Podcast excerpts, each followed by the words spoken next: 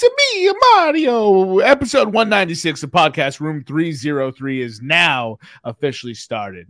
We'll be getting into the NBA and NHL postseason. We'll have a quick PCP about childhood crushes. There will be some weird choices because Nick is a host of this podcast. How are you doing this evening, Nick? Oh, he froze right when I asked that question. So, how are you doing this evening, Nick? Oh, my microphone was on mute. I'm ready to enthrall everybody with all my male crushes that I grew up with. Shout out Tom Cruise. With the first answer being Jermaine. God, or whenever you're mad at me, God, King, Emperor. Ooh, that's the greatest sound in the world. All right, so how are you doing this evening, Eric?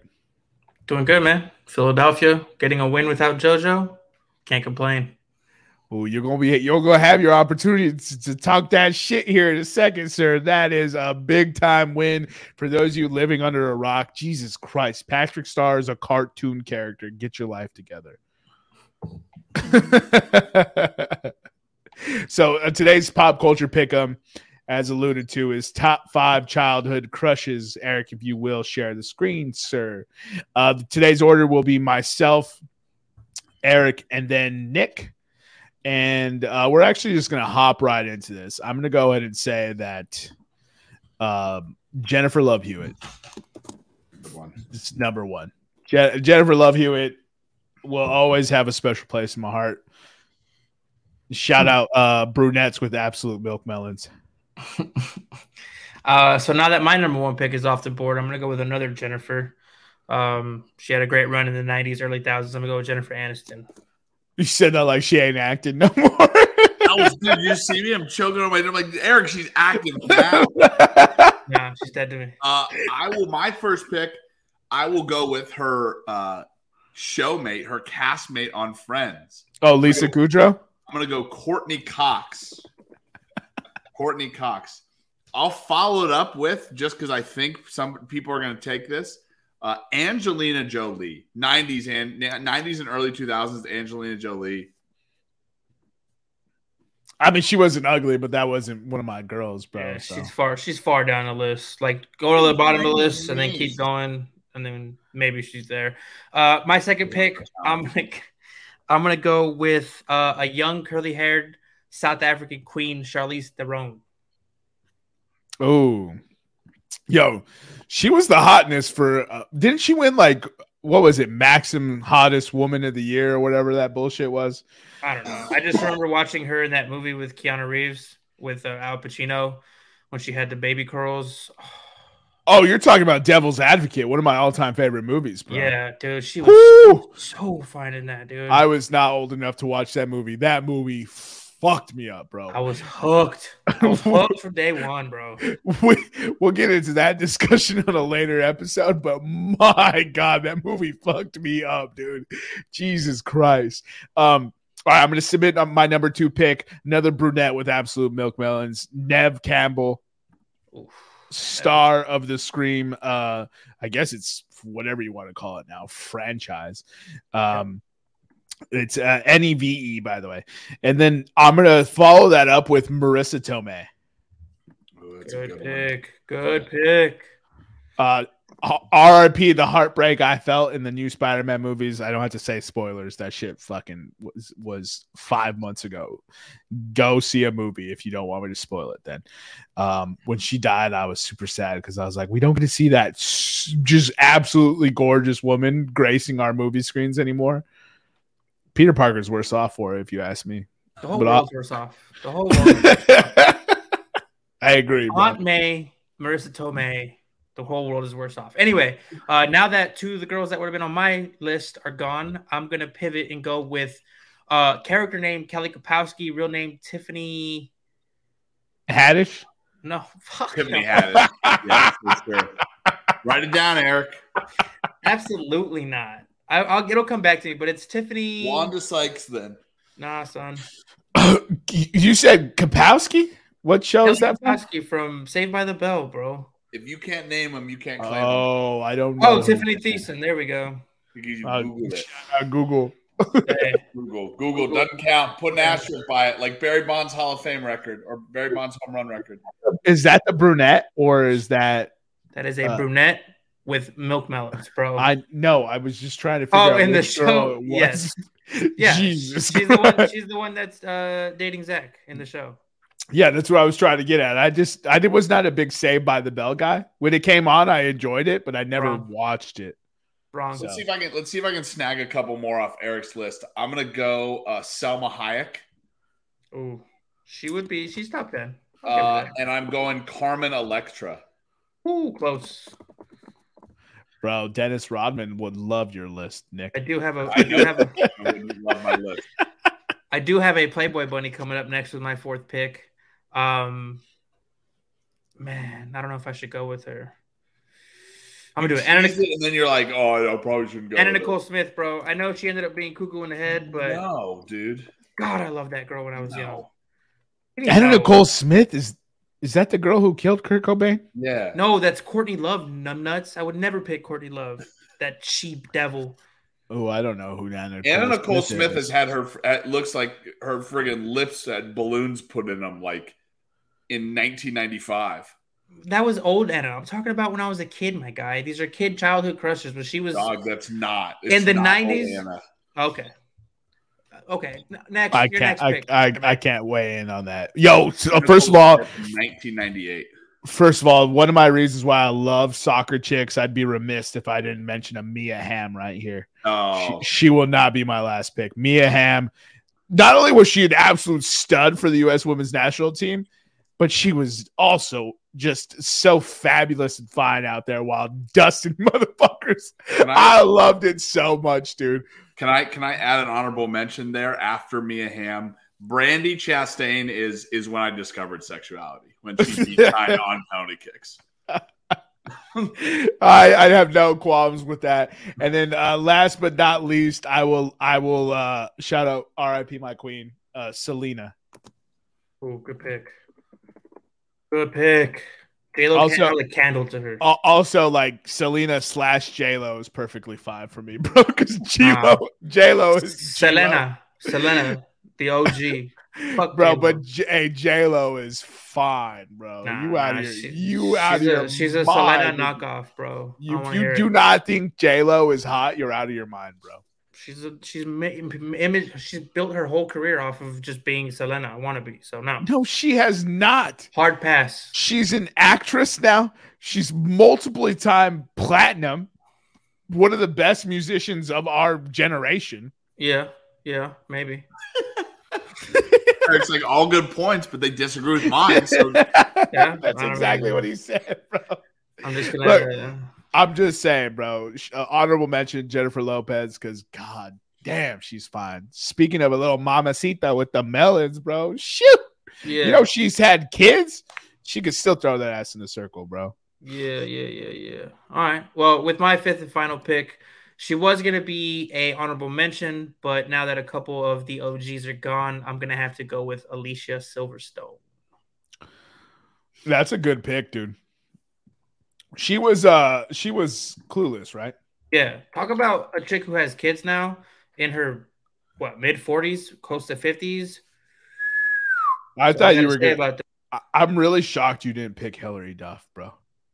No, because Hilary Duff, when she was young, wasn't fly. So back then, it was Topanga. Now it's Topanga's ugly now, and Hilary Duff. Is she really ugly? She got on that Kanye West workout plan, and the booty just went boop, boop, boop, boop, and it's just been amazing. Wait, is Topanga ugly now? I mean, she just looks. Eric, look that up. All right. Share your screen. Let's see if Topanga's ugly. I'm actually curious now because I think every one of my friends had a crush on Topanga, bro. Everybody did. Also, what a fire name. Does anyone know what name Topanga is? Like, what kind of nationality? Well, her real name is Danielle Fisk. A human name, I would think. Oh, okay. You fucking DC fucking fuck, bro. This is why I do. You couldn't even diss rights. Oh my god. This is why fucking men are beating women at women's sports, bro. We gotta create safe havens for them, and then they fucking let dudes with dicks fucking race them or fight them in wrestling or UFC. That's Danielle Fishel now. I mean, she looks the same. I mean, she looks like a bunch of my friends from high school. Looking at it's just not good, dude. Tell your friends they got to do something. Get on Eric, look up the hottest girl from your high school. I don't even know where to start there. I'm not saying you have to do it on the show. Oh, I don't know, brother. Some people don't age well. It's okay. It's called aging. I don't think she looks the same. I don't know what the slander is there. It's the plastic surgery and the big crackhead eyes and you know, just looks like she don't. She don't photo well, but I bet you if you were sitting there in the breakfast nook and the sun was coming in from behind her head and she was hitting you with those big doe eyes, you'd be like, God, if I was in the breakfast nook and the sun hit Betty White and her big eyes, it was going down, bro. Whoa. Betty White could get it. You take that back. Betty White at 99 is funny enough to get it up until the day she died. Bro, yeah. Betty All White. All the Golden Girls could get it. I would love to be the reason why Betty White passed away. Like, I was just piping her down and it was just too much, bro. I would have loved it. Bette Midler could get it. But there's a Reddit theory out there that says you can tell a boy's choice in girls by which Golden Girl he was attracted to. it's kind of tricky because I like women that aren't, you know, they aren't necessarily walking the straight and narrow, and I was a big fan of the chick that was loose on the show, so like it's just funny that it adds up with me. I don't know if it adds up with other people or if you even watch Golden Girls. I don't know the theory. Archetype go to? Oh, like, dude, Betty White, what would I be into? I think she was the one that was like a Southern Belle, like church going girls. Like she was very meek, very mild, very quiet on the show. I mean, I can't say it's exact for everybody, but... Oh, shit, Nick is dead in the water. Nick is dead in the water, bro. No, this shit is dumb. Nick is dead in the water. He has no leg to stand on. Yeah. He's dead in the water. Someone rescue, swim his ass out. And then what was Bette Midler? I like Betty White. What kind of girls did I like? Oh, this is classic rabbit hole content, bro. Oh, shit. Betty White calls men hobbit of hers. Oh my goodness, dude. That's so funny. Nick was sunk as soon as Eric said all that. That's great, dude. I was like, oh, well, I guess this is true. Yeah, so I was a fan of Blanche, and I like fast women. And then Betty White was like the more level-headed. And then B. Arthur, who played Dorothy on the show, it's from what it looks like here, it's kind of like the mother figure who protects you, like the nurturer of the group. Wow. You know what, dude? I've never really watched Golden Girls, so You're missing out, dude. I did it. I know my mom liked it. I just never. I remember it came on at Nick and I, and I would allow myself to fall asleep to it, so I didn't dislike it. But there's so much television to watch. Golden Girls was not something I was watching, bro. Also, the Golden Girls are being reimagined. With an no. Oh, well, okay. I think I might be more with on what. Board. An all-black cast, and Tracee Ellis Ross is going to be the main. Oh, I'm in. One of the main characters. I'm in. Yeah, everyone loves Tracee Ellis Ross, dude. She's so Yo, Diana Ross's daughter? Yeah, that's a perfect. Yeah. So the fact that it's Diana Ross, who was like that time frame's daughter, rebooting it, I'm all in. I think I'm all right with that whole situation. It's the only reason I sat through 9 seasons of Black-ish. And Tracee Ellis Ross, bro, she has an energy. She has an energy about her that. Whew. Well, dude, she grew up around musicians and the whole hippie love movement, like, and she grew up wealthy. Like, she just had like who knows? I wasn't there, but I think she had a dope childhood. Like, and just being around all those super dope, super soulful, talented people probably just rubbed off on her, and she's a super dope, chill person now. Yeah. All right. So we have one more pick, Nick. Who do you got? Yeah, it's gonna be Heidi Klum for my final pick. Oh, yeah. Solid choice, bro. A lot of white women on this list. I'm also going to go honorable mention. The first ESPN, or not ESPN, Sports Illustrated swimsuit edition I ever got my hands on had Bar Raffaelli on the cover. So she is I'll allow it. My honorable mention is Megan Good. So I picked from my younger years, like when I was like, you know, not necessarily teenager or in high school, but God damn, Megan Good was, she changed the game for me. That's all I'm saying. she put me on another level. She still doesn't look bad. No, absolutely not. No, Megan Good is still fire. Like, man, there was so, what was the show? I think it might've just been called Girls. Harlem? No, it was like no,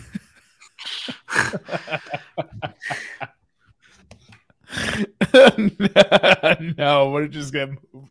I love that answer, so I'm just gonna leave it there. We're gonna move. Well, on. I mean, like, it's literally under movies and TV shows. It's the first movie Megan Good is in, or the first movie TV show she's in. So I'm gonna submit two honorable mentions that it's in Harlem from like 2 years ago, though. Sorry, Eric, I didn't mean to cut it's you still on since. Yeah, since that's why I was laughing, because you said Harlem, and I was like, that's not when we grew up. Go ahead, Eric. Go ahead. Two honorable mentions. Oh yeah, two honorable mentions that qualify under the category known as with milk melons. Denise Richards was fire, and Jennifer Connelly was fire when I was young. I love both those chicks when I was young. Jennifer Connelly, is she the one who makes Bradley Cooper's life a living hell in what's that movie? God damn, he's just not that into you. No, that's no. I don't like. No, it is. It is her. Yeah, she's in Top Gun as well. I don't like her. Yeah, I don't think she's that hot. I mean, those photos make me reconsider my opinion. I don't know. Anytime I see her in a movie, I'm just like, she's not attractive. I mean, it's to me, it's preference. It's preference. To me, she's the journalist in Blood Diamond. Demi Moore, and everybody seemed to love Demi Moore, and I thought Jennifer Connelly was significantly hotter. I don't know why, but I just thought she was way hotter. Maybe because of the big blue eyes and green eyes, and then the brunette hair. Like that's just a recipe for any man to fail in life. Like brunette, green eyes, milk melons. Like just sign away my rights, give away 50%. It's over. Love how Eric's on board with saying milk melons this whole episode now. He just discovered it. It's like he just discovered it was a word and he just can't stop saying it. No, I only use it in terms of this specific situation. Okay. Right? She's got to be a drop-dead dime brunette with just absolute smartness up top, dude. All right? Like brain-wise, right, Eric? Yeah, any honorable mentions, Nick? No, I said mine, Bar Raffaelli. Oh, that's right. All right, Eric, read us back our list, and we'll go ahead and move into the next topic.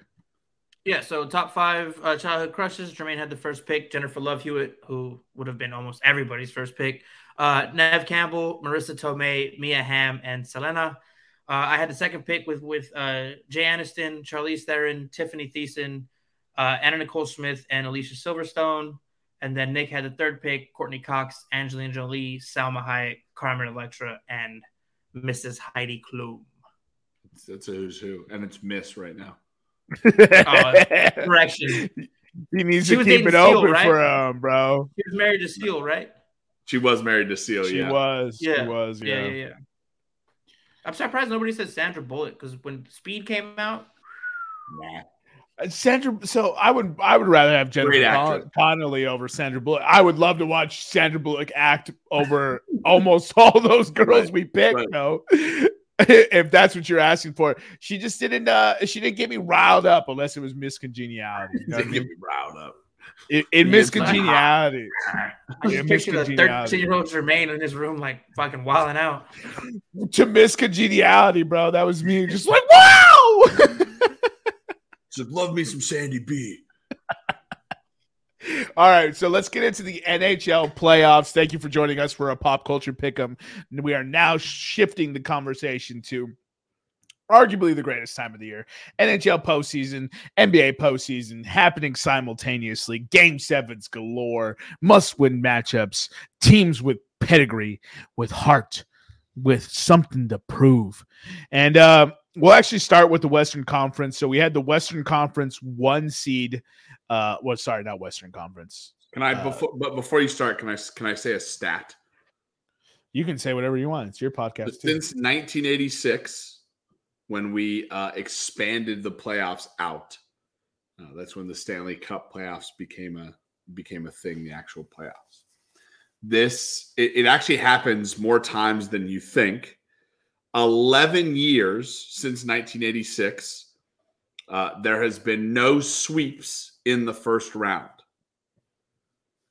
Of those 11 years, there have been 4 playoffs where there have been no sweeps in the entire playoffs.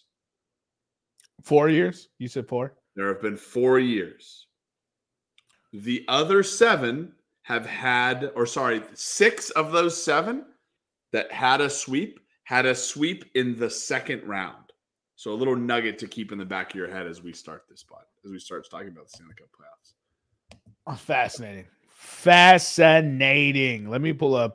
This one doesn't have the divisions labeled on the bracket that I'm using. So pull up the standings real quick. All right, so we're going to actually start with the Central Division for obvious reasons. Just so that way I can say one sentence. Release the Kraken! Woo!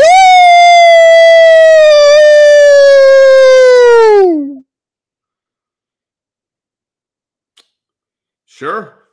Yeah. They were the one seed of the Central Division, the Colorado Avalanche, took on the wild card one of the Seattle Kraken. They went to 7 games. I really don't know if the Avalanche have won 2 games worth of periods in the whole series, which is kind of staggering to get to 7 games. But Seattle ends up winning in Colorado game 7 to advance to the next round. Nick, thoughts? Yeah, I said it at the beginning of last podcast when he asked me how I was doing. Well, 1, the Avs don't win back-to-back cups. 2, if you're more physical with the Avs and you work harder than they were or they did, you generally win a series. Last year, and I've been bitching about it all year, last year in free agency, we lost Nazem Kadri. Andrew Burakovsky left to the Kraken and then didn't play.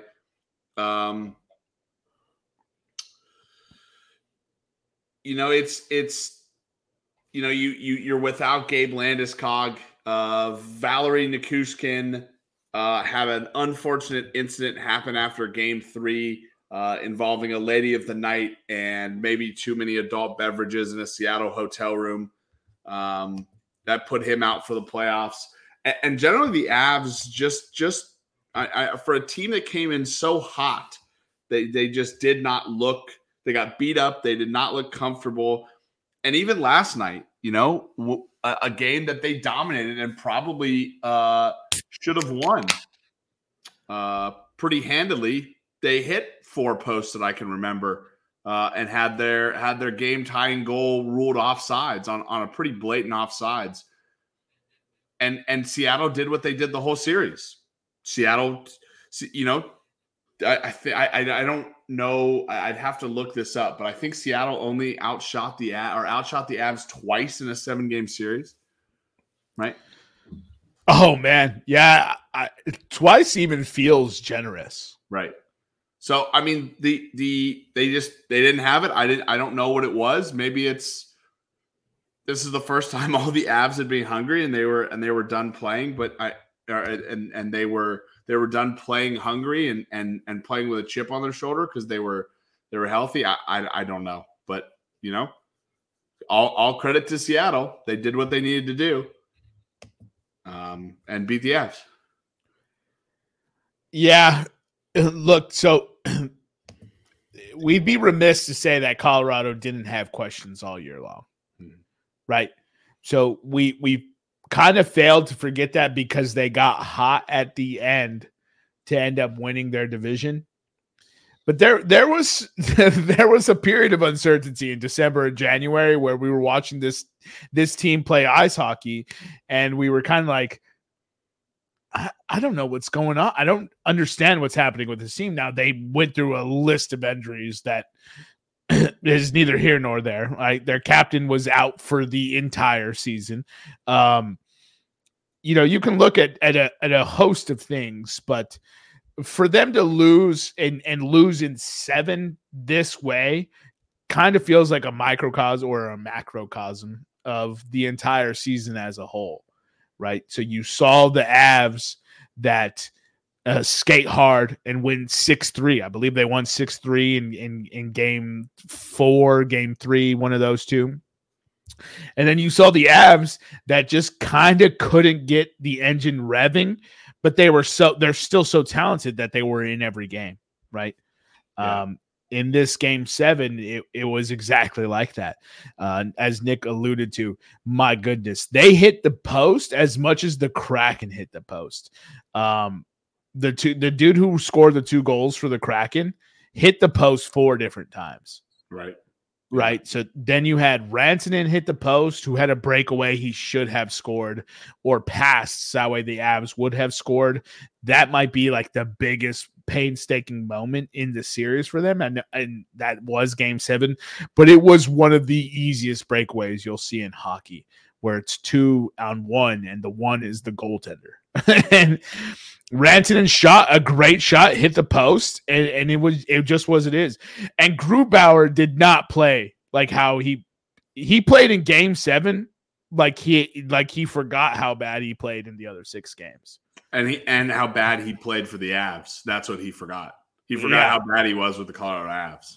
Yeah, and he was put into a must-win revenge situation, and this podcast is. We're very much fans of revenge situations. Right.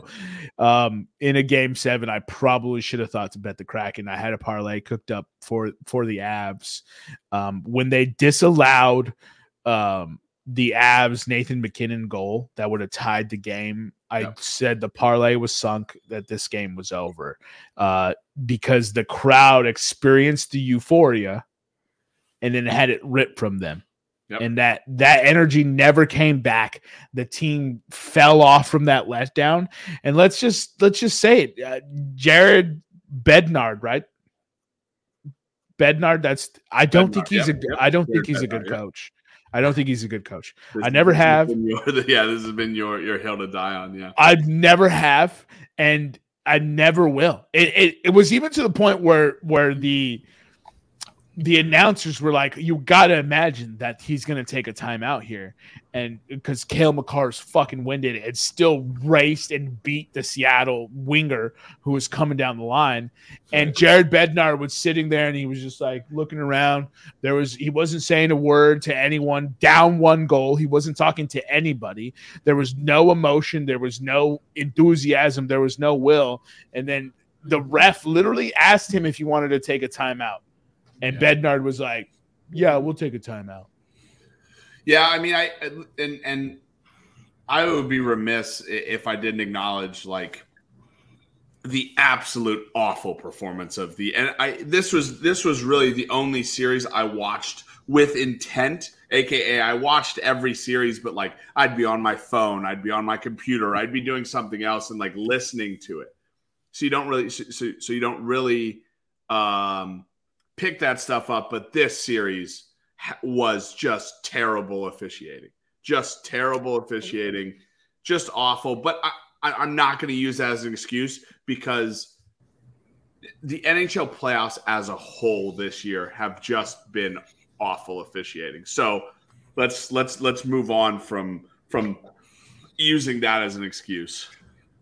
So what I will say, and I don't think this is going to make you feel any better, there was an obvious tripping call in the third period of a game 7 that, as a man who was cheering to release the Kraken just because fuck Nick and Nevada for cheering against the Blackhawks to get the worst record.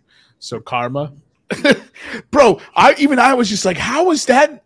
I was like, maybe I don't know fucking hockey. I even questioned if I didn't know hockey because it was such a bad call. The officiating this entire playoffs has been terrible for every team. So that was it's not really consolation, but it is what it is. So the Seattle Kraken advance, and they take on the winner of the Dallas Stars versus Minnesota Wild. That is the 2-3 matchup of the Central Division.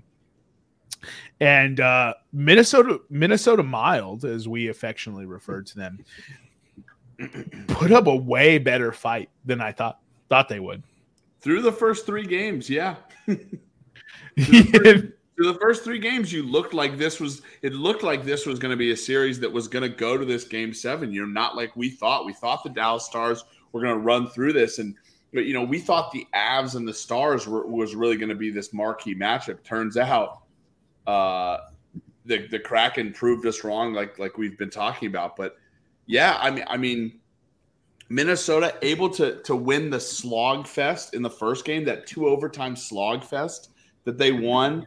And then able to win 5-1 in Minnesota in game three is huge. They just ran out of gas. That's what it looked like, like it looked, the final three games looked kind of how we thought the series would go. Well, I think game four was kind of the backbreaker for the Wild, right? Like, I mean, you put 32 shots in on Dallas, and you put 34 shots in, you only scored two of them. I mean, it was, they didn't have a lot of chances. I think they just kind of,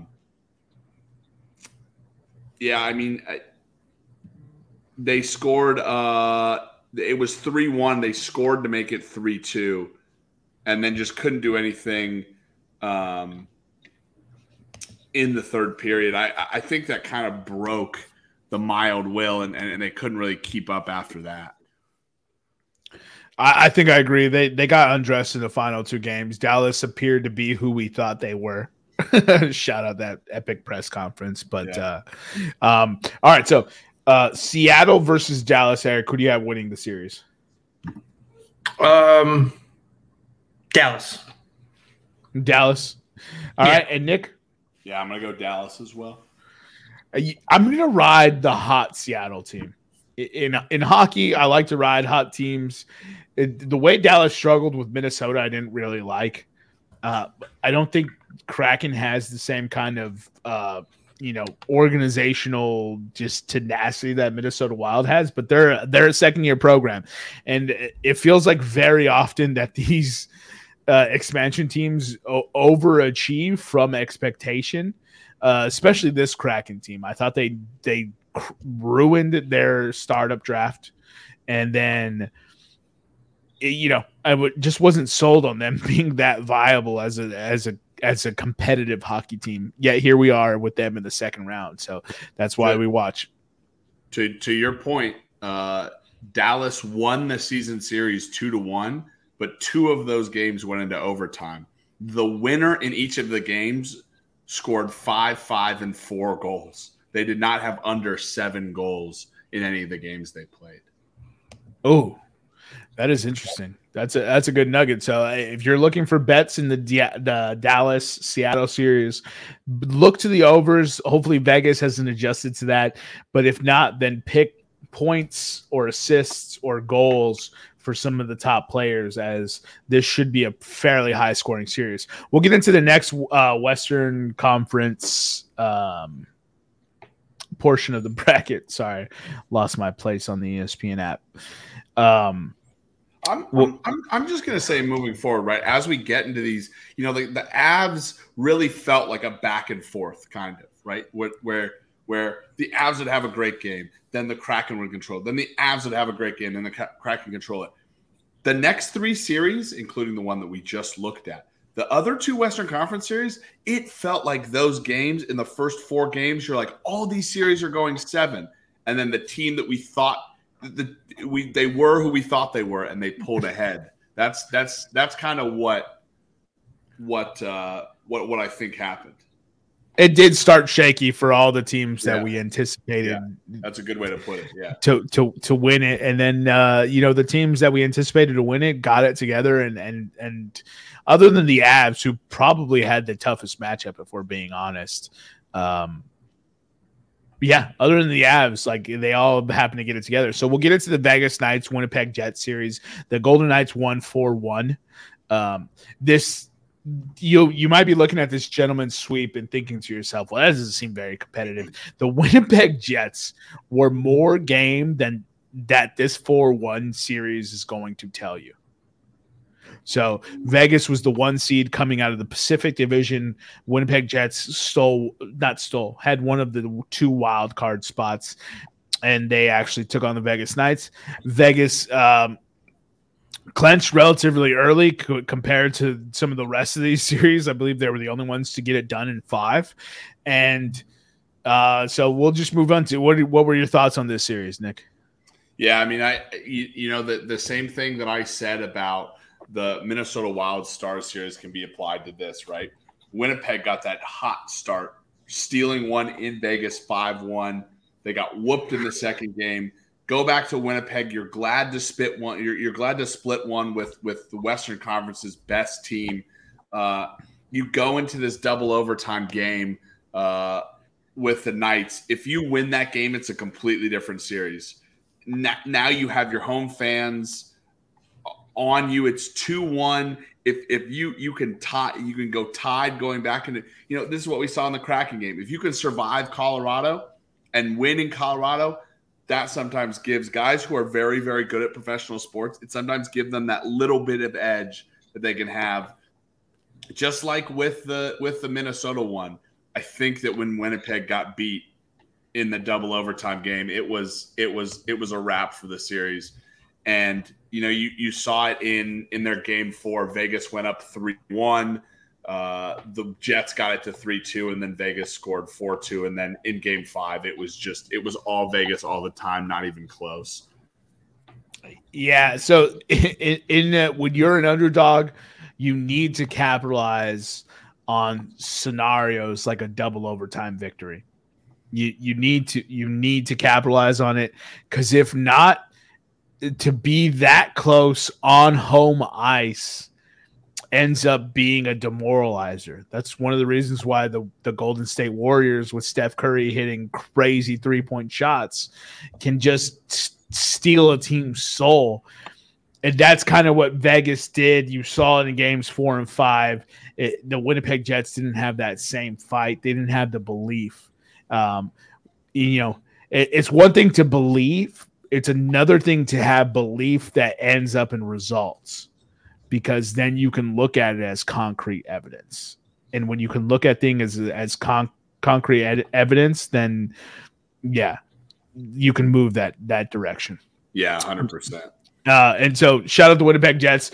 I thought they would be good this year. I didn't actually pick them to make the playoffs. I apologize to the Winnipeg Jets fans, because I was all over some of these teams and I didn't have them making it, partly because I had no, this isn't the right.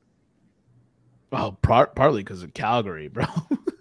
Yeah, Calgary. Yeah, I mean, you speak of how Calgary struggled. Darren Sutter just got fired, Daryl Sutter just got fired by the Flames. So you see how disappointed that team was after going to the conference finals last year. Yeah, I don't think that team should have missed the Stanley Cup playoffs. So that's crazy. So we'll move into the final Pacific Division matchup, the final Western Conference matchup. Edmonton Oilers took on the Los Angeles Kings, in which is a very awful matchup for the Edmonton Oilers, because the Los Angeles Kings just seem to be that team that is you just can't get rid of them. I hate the Los Angeles Kings if they cease to exist as a franchise because some sort of fiery ball of fire engulfed them. There would be no tears shed from me. Shout out the Edmonton Oilers, my pick to win the Stanley Cup Finals this year, for taking down the LA Kings 4-2. So 6-game series. And what are your thoughts, Nick? Every single game felt like a game 7 in this series. Oh, yes. I know the Oilers won it, you know, in 6 games, which doesn't really, you know, doesn't really feel it. This game, besides the game 5, the Oilers won 6-3. Every game was decided by 2 goals or less. There were 3 overtime games. Right, the final game Game six was won 5-4 by Edmonton. I mean, every single one of these. It felt like the Oilers. And to your point, every single game felt like each team was on the brink of. It should have gone. For my amusement, I wanted it to go. I wanted it to go seven. As a Edmonton backer, I did not want it to go seven. As a sports fan, I wanted it to go seven. So first of all, two best words in all sports is game seven. If you don't think that's what it is, then you just watch two of the best teams play each other, and then have an ultimate must-win scenario where everything has to be played to perfection. It's amazing to watch that situation. But I do think that even though this went 4-2, I do think Edmonton looked like the better ice hockey team in every single game. There wasn't one game where I thought, oh, man, Los Angeles is so much better than Edmonton. I didn't think that, which is not something that usually happens when it comes to Edmonton. I mean, here's the thing that you can say, right? And that the Avs didn't do. Good teams win hockey games like this. Good teams win close, tough hockey games. You come from behind, you hold leads, and you sometimes you don't get to get up 3 goals. You have to hold 1-2 goal leads, right? And series like this, you know, we saw it with the Avs winning the Cup last year. If you can win games like that, you can prove that you can go down and come back, then you can't really be beat as a hockey team. If you're good, and the Edmonton Oilers are good, right? Like it is a team morale booster to be a good team that plays in close games in the playoffs. And that's what Edmonton did. They played good, tough games, and I think it does not look good for the Vegas Golden Knights, who looked lost. I think the confidence that Edmonton gained from that Los Angeles Kings series is going to rear its head in this 1-2 matchup, and that's a perfect place to start. Eric, who do you have winning between the Las Vegas Golden Knights and the Edmonton Oilers? I'm going to go with Edmonton. All right, I don't have much analysis. I'm just going to go with – I'm just giving you guys my picks for these. That's perfectly fine, brother. And, Nick, who do you have winning this series? Well, I apologize. I said Calgary made it to the finals last year. They didn't. The Edmonton Oilers made it to the conference finals last year. So now Edmonton sees a team that absolutely dog-walked them in the finals last year. Lose? Edmonton has to be riding high. I have Edmonton winning this, and the season series backs me up. Edmonton won three of four, including beating Vegas in Vegas twice. Also, none of these games finished under 7 goals, and the only win that the Knights had was in overtime. So a little nugget. Dang, that's pretty crazy. So one of the reasons why I took Edmonton to make the leap to make the Stanley Cup Finals this year is because they lost to the Avalanche last year in what was an outstanding series that the Avalanche wanted nothing to be a part of. They were like, let's get to the Stanley Cup and get this team out of here, because that Edmonton Oilers team was feisty and they were a lot less talented last year than they are this year. We're going to go ahead and move into the Metropolitan Division. So we have the Carolina Hurricanes taking on the New York Islanders, one of two New York teams in this Metropolitan Division to qualify. Carolina went on to win 4-2. The New York Islanders were kind of exposing them early on, which is kind of something that Nick had touched on early. And Carolina adjusted. They adjusted hard, and they closed fast. Yeah, I would say this is another game in which, the first 2 games got played in Carolina, in PNC, and you went, okay, this is the Carolina Hurricanes are doing it. Yeah, they're not winning by a lot, but that's what we expected because they're down 2 of their best players, right? They're winning 2-1, they're winning 4-3 in overtime. Then you got to game 3 and the Islanders won 5-1. You kind of open the eyeballs a little bit, right? You got to game 4, the Hurricanes got it back, and you're like, oh, okay, like They're going to be fine. You go back, you know, they're fine. They're going back to PNC. They didn't really have an issue going back to PNC. Game 5 in PNC, the Islanders, again, showed up, right? Showed up, beat the Hurricanes 3-2. Hurricanes needed overtime in Game 6. We said it before, right, when we were previewing. Carolina is without their two best players, right? That's a big deal. And I think the Islanders, who if Carolina has those guys, I think they handle the Islanders pretty easily. I mean, looking forward a little bit, watch out for the team that we're going to talk about next against Carolina. Yeah, buddy, let's go. So Carolina gets the 4-2 victory over the New York Islanders. And then one of the Room 303 hotly anticipated matchups of this first round series was the New Jersey Devils taking on the New York Rangers.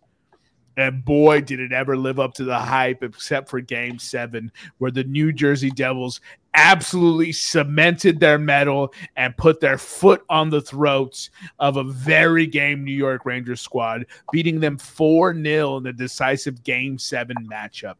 What are your thoughts on this series, Nick?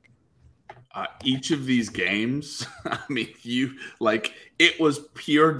There was not a game in here that was not pure domination from start to finish by the team that won. Right? First two games, both 5-1 victories by the Rangers in New Jersey.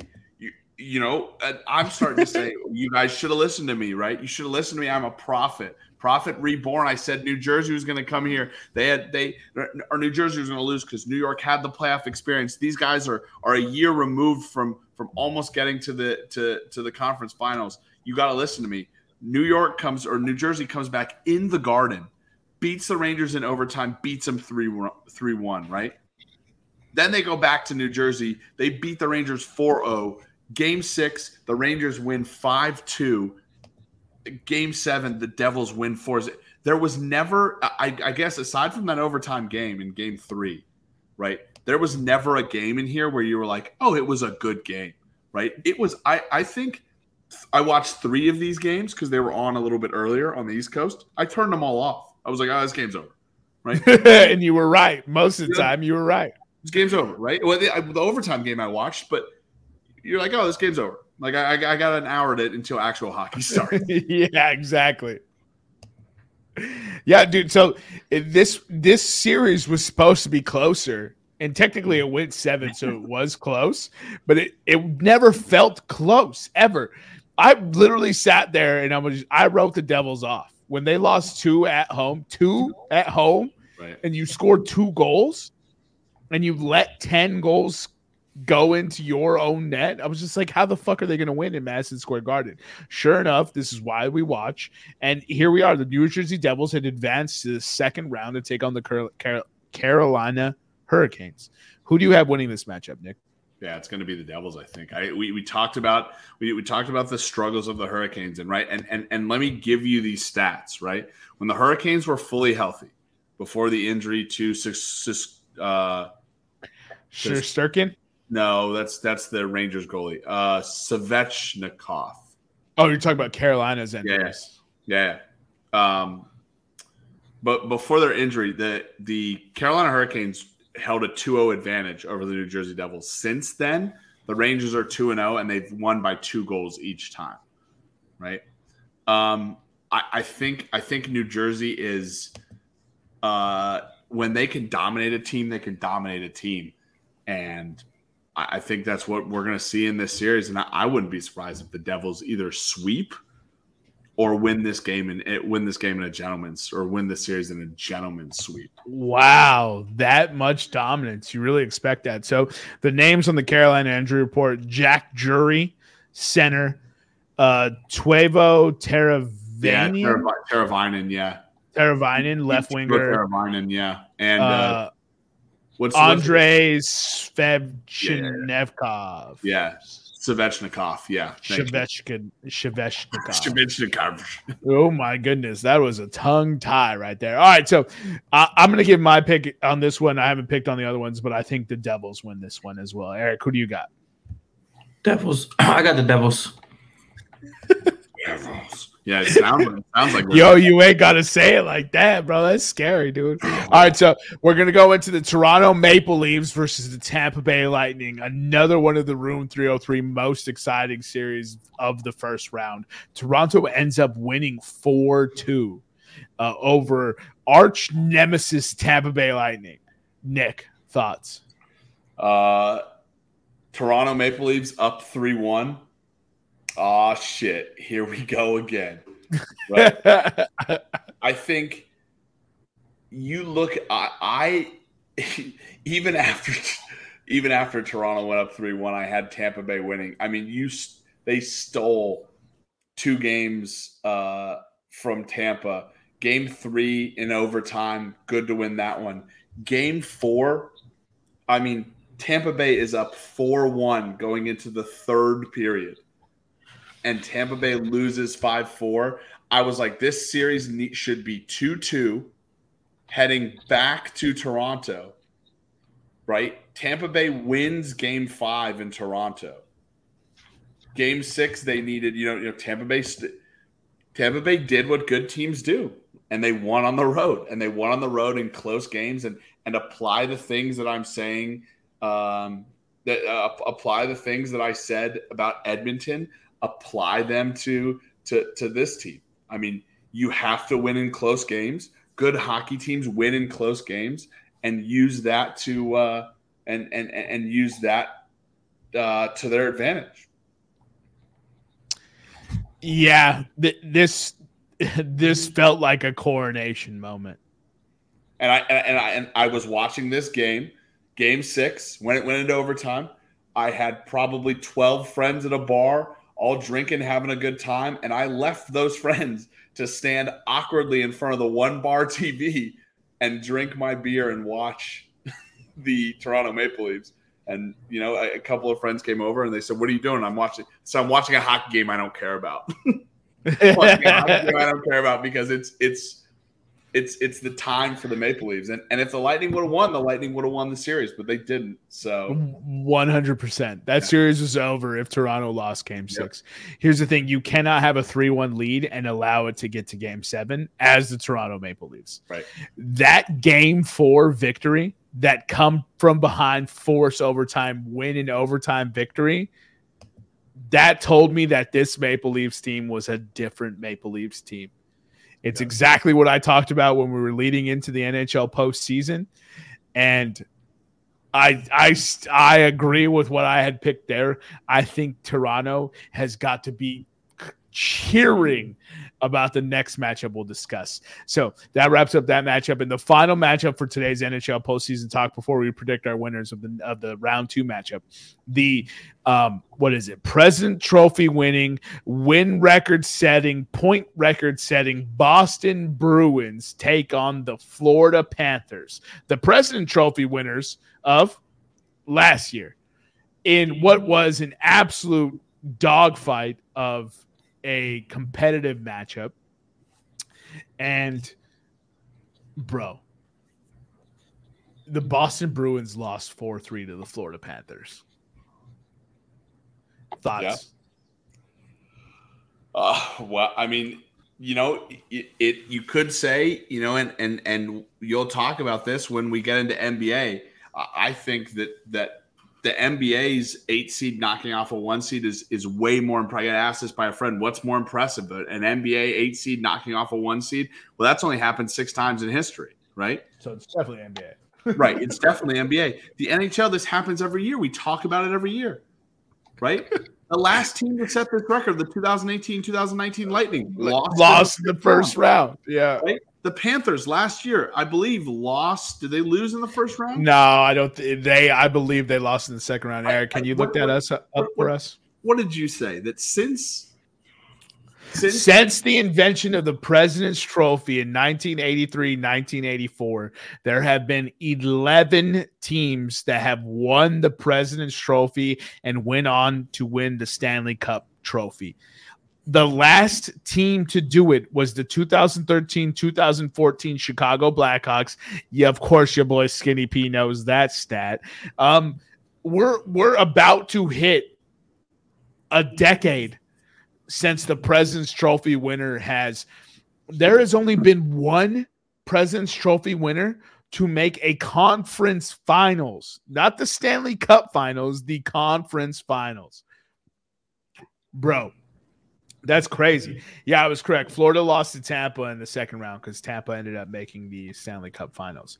Right. It's unbelievable. The kiss of death, the President's Trophy has presented to the NHL, which is just crazy. And we'll talk about the NBA trophy later when Eric and I cover the NBA, but it's it's insane. It's insane. If you thought coming into this that the most dominant regular season team was going to lose to the Florida Panthers, give yourself a pat on the back. Yeah. I mean, yeah.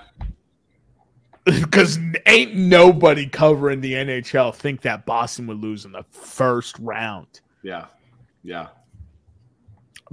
Look, we got to talk about it. You can't pull Ullmark in going into Game 7. Yeah, I'm kind of struggling to understand what went on here, right? So he allows one goal in game one. He allows 6 goals in game two. He allows 2 goals in both 3 and 4. He allows 4 goals with an overtime winner in game 5. He allows 7 goals in game 6. And you pull it for game 7, in which you lose 4-3 in the Garden in overtime, a rehash of game 5, right? In which the Bruins stormed back.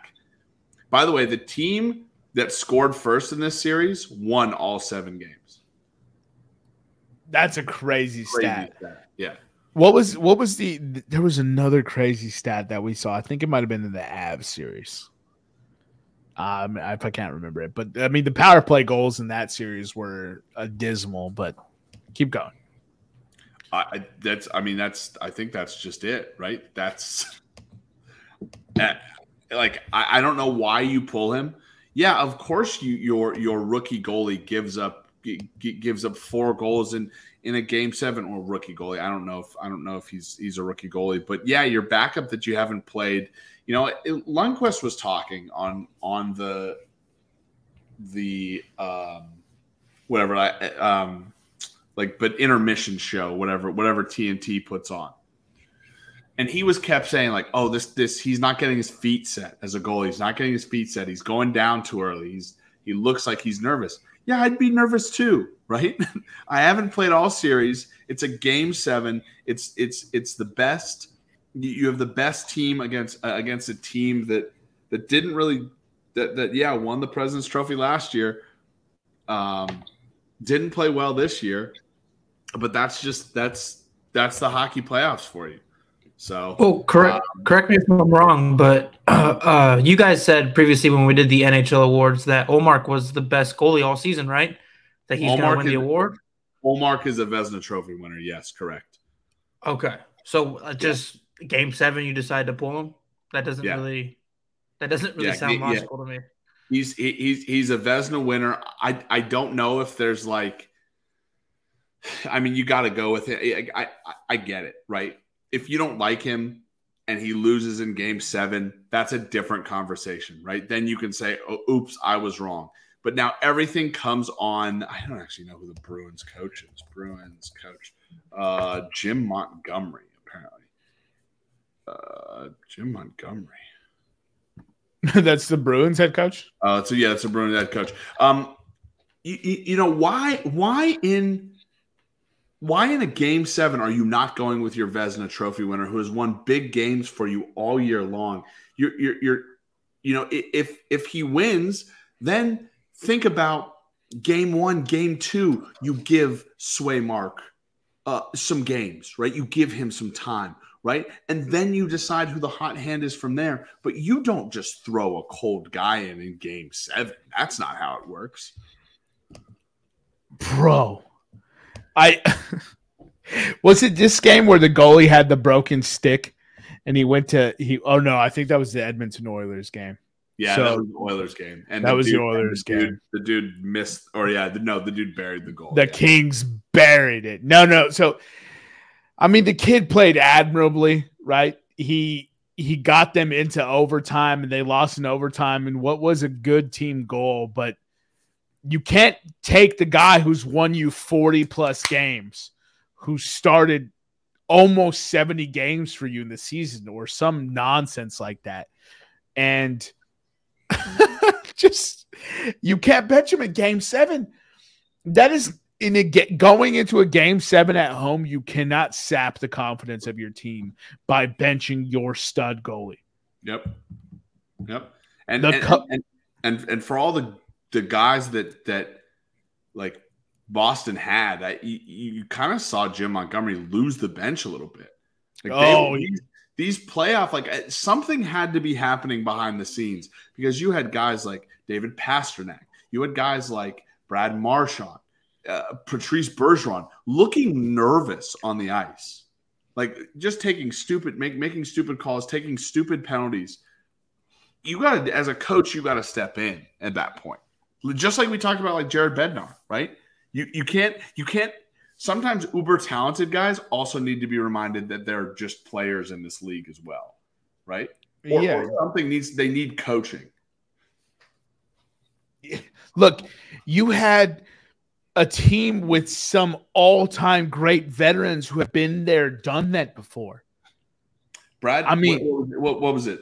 Marchand had played in 8 Game 7s, in his career. I wasn't sure how many he had played, but I was going to say he's been in the league for 16 years.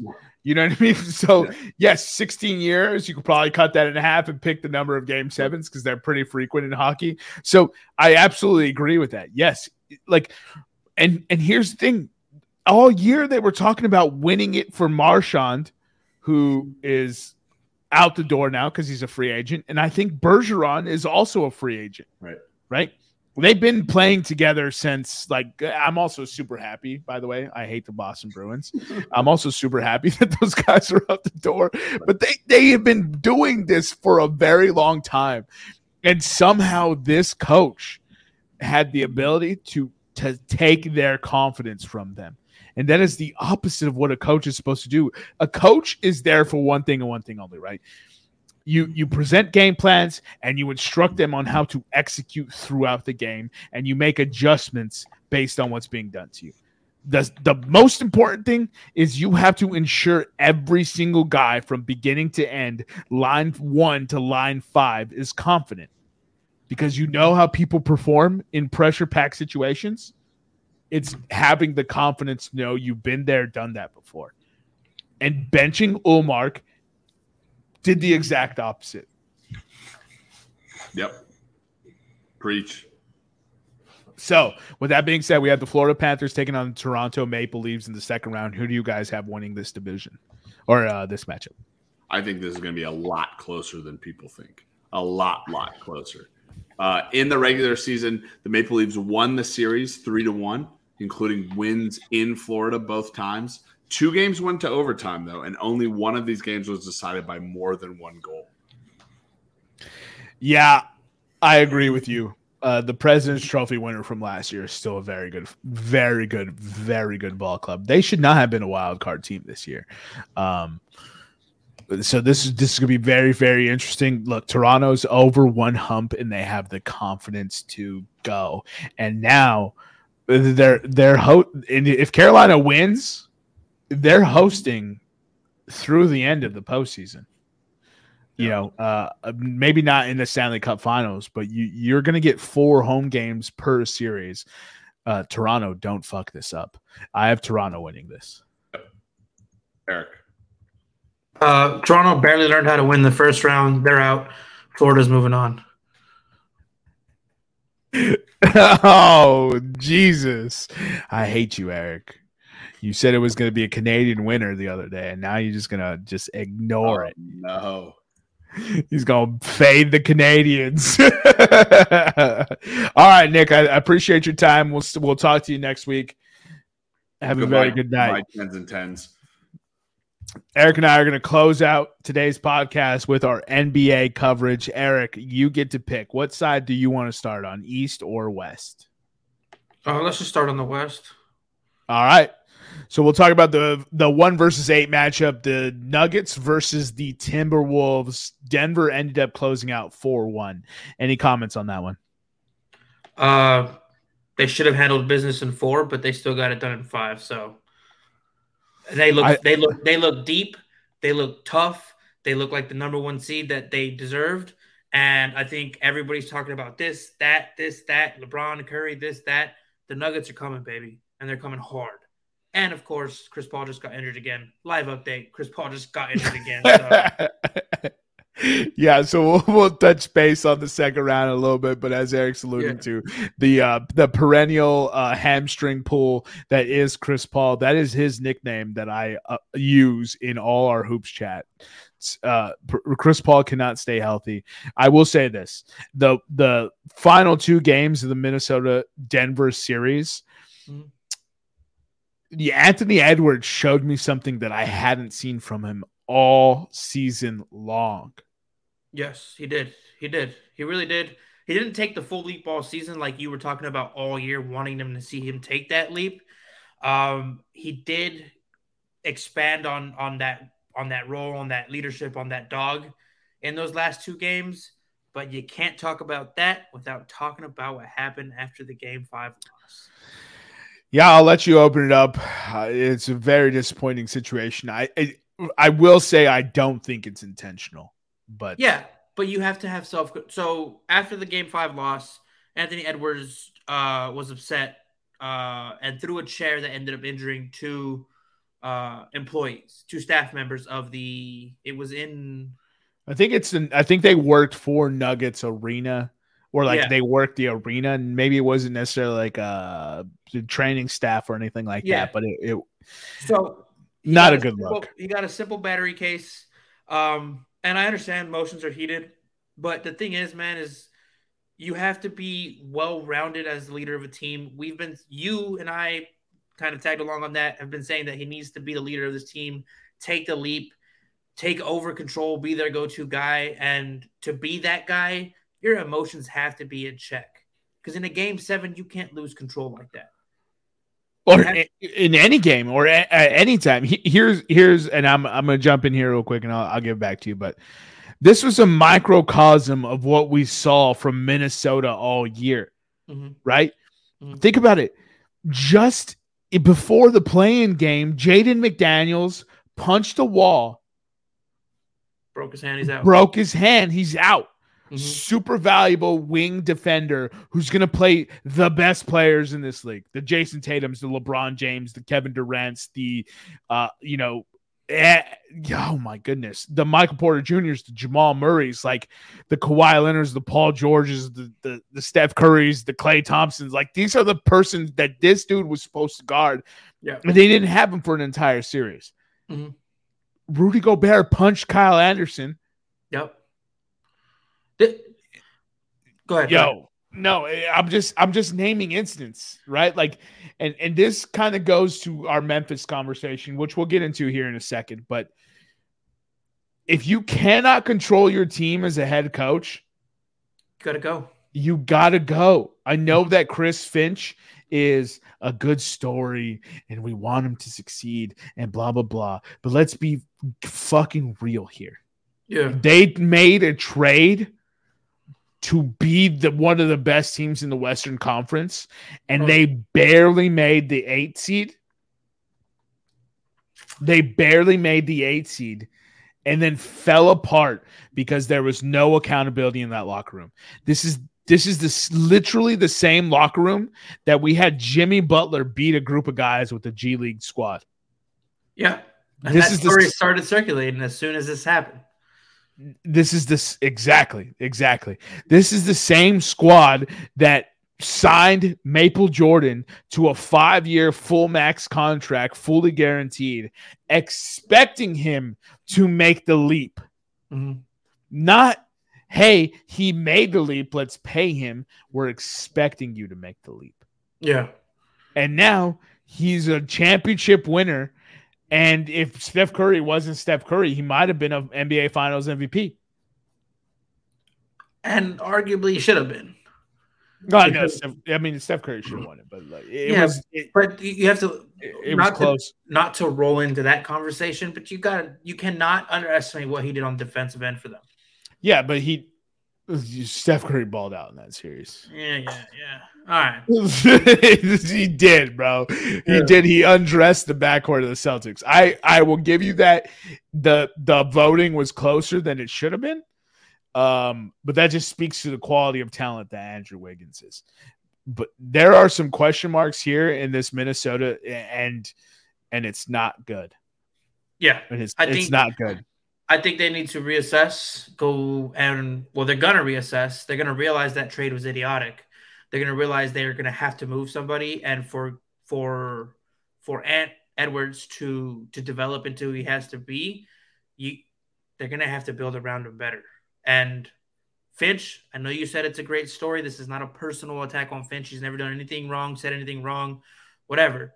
I just don't think you got to have the biggest dick in the room to lead men like this. I didn't think he was the guy when they hired him. So you ain't saying anything that's going to make me sad or offended. I wanted him to be successful, as I want every coach, every draft pick, everybody. I want to see them shine. I would love to see that, dude. I want Will Levis to be the fucking guy for Tennessee, bro. Like, I would really love to see that, just because people doubted him, and the story is that much better. True. Is it gonna happen? Probably not. Yeah. But this, if Minnesota doesn't think they should trade Karl Anthony Towns now, Minnesota is in purgatory for the next decade. I mean, even if they trade them, like, they're not going to get back what they gave up. It's not going to happen. So it doesn't matter. It does not matter about getting back what you gave up. It matters about building a team. It matters about building a team that is going to compete for what you want to win. Nobody wants to win playing games. If you have to do it, you have to do it. It still gives you a shot. Denver Nuggets didn't want to play a play-in game this year. The Los Angeles Lakers didn't want to play a play-in game this year. The Chicago Bulls didn't want to play. They didn't want to play a play-in game. You know what I mean? You know, Denver Nuggets handled business, got the one seed. Chicago Bulls, LA did not. They had to play in, and I hope the basketball gods smiled on them. So it's crazy. Shout out Denver Nuggets getting the job done and moving on to conference semifinals. They are currently taking on the Phoenix Suns, who defeated the Clippers in the same amount of games, 4-1. Before I hand it over to you, Eric, this says Phoenix won 4-1. It was so much closer than that. So much closer. This was a much more competitive series than the overall output says. What are your thoughts?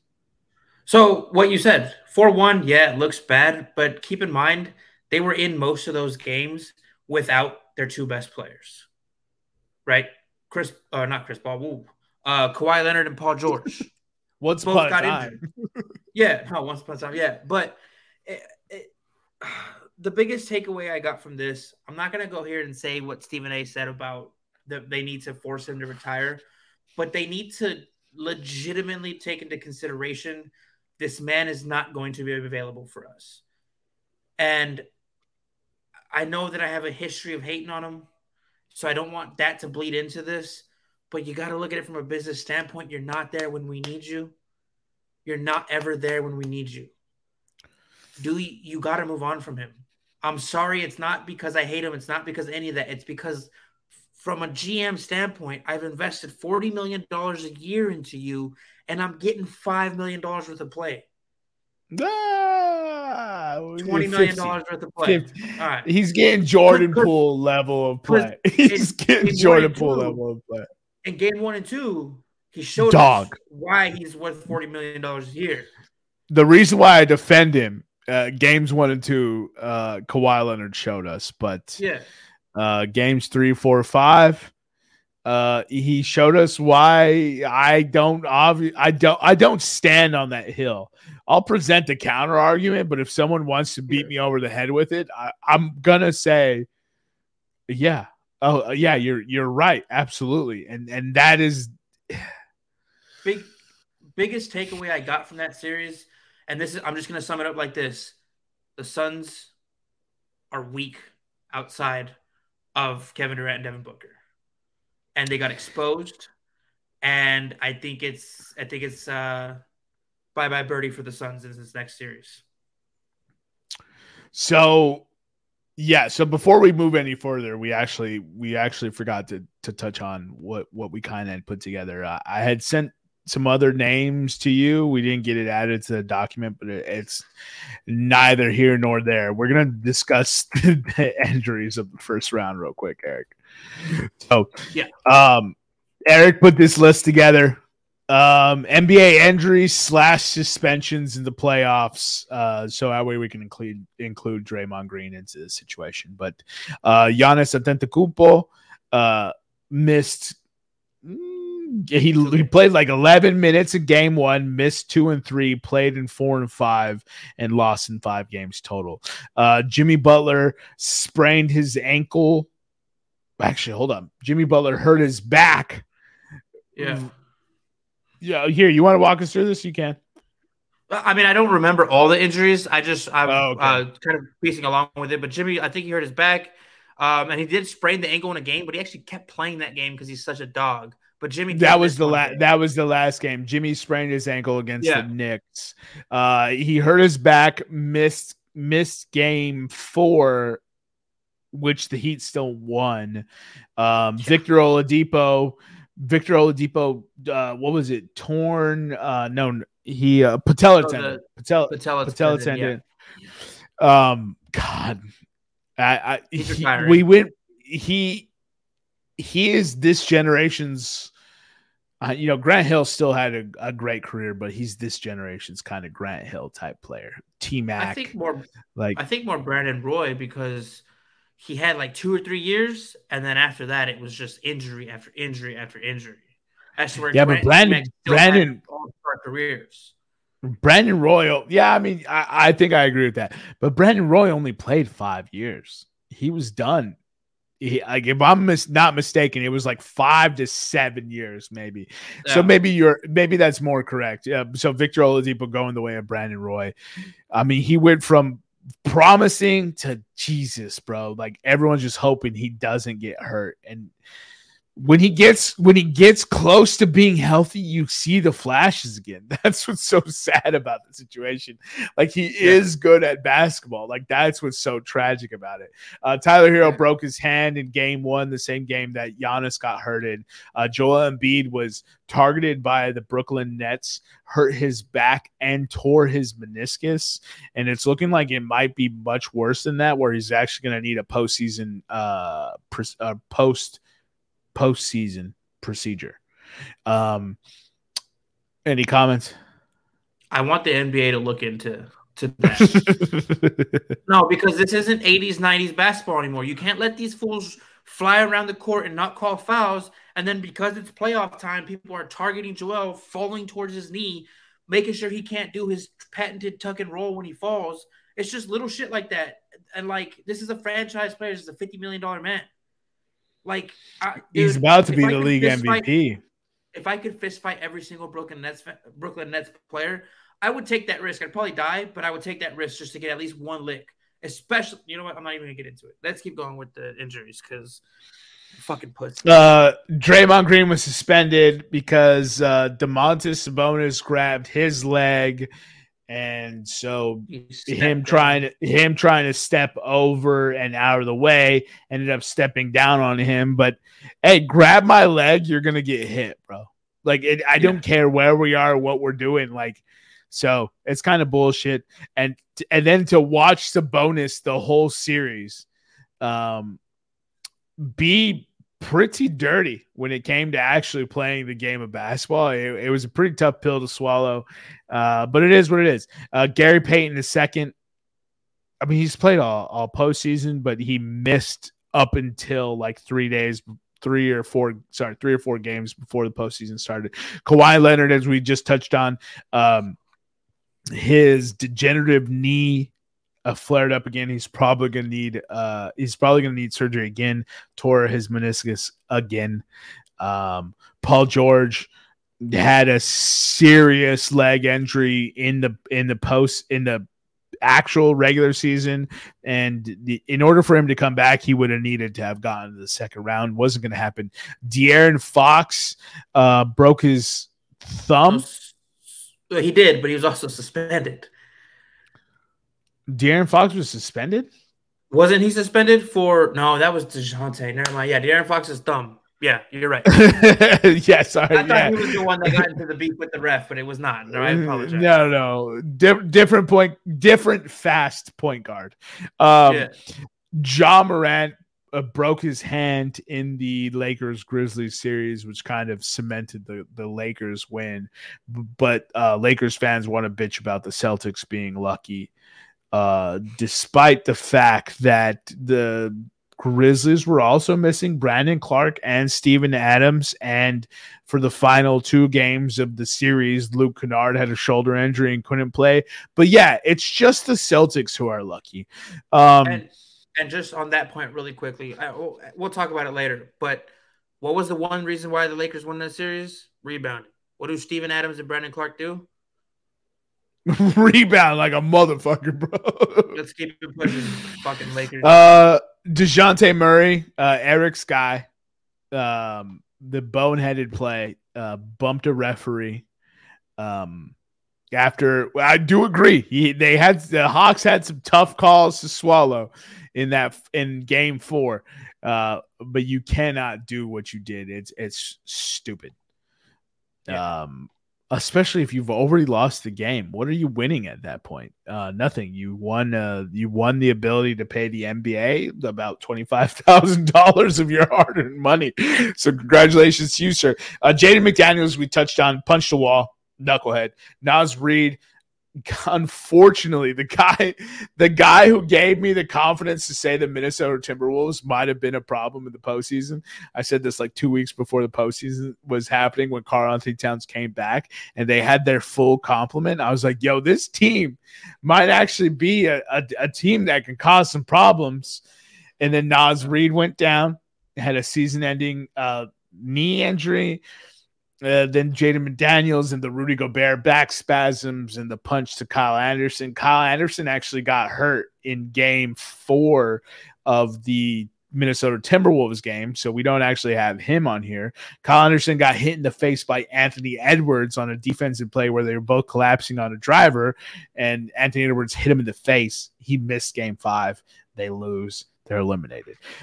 Jericho Sims, I didn't actually know he was hurt. So Jericho Sims for the Pelicans, didn't know he was hurt. That makes a lot more sense why they had issues rebounding. Quentin Grimes, I think Quentin Grimes was hurt in Game 1 for the Heat still. I don't remember what happened to him. It might have been a hamstring or something like that. Campaign, which is the reason why the Chris Paul injury is a big deal for Phoenix, because Campaign's already hurt and out. Luke Kennard. And then, as we just said, Chris Paul got hurt. I know we're missing some people. I'm trying to run through it. I don't. If any come back to me while we're going through the episode, I'll point out injuries during the series. But I think I think we covered most of them. Yeah, so we're getting into the Suns Clippers. We just talked about the injuries. The Suns ended up winning 4-1. It's kind of chalk, but it did raise some questions for the Phoenix Suns as far as their validity as an actual legitimate contender, adding KD. Their depth took a big-time hit when they took it, and they don't have the assets necessarily available to them to fill that depth in the postseason. I mean, in the offseason.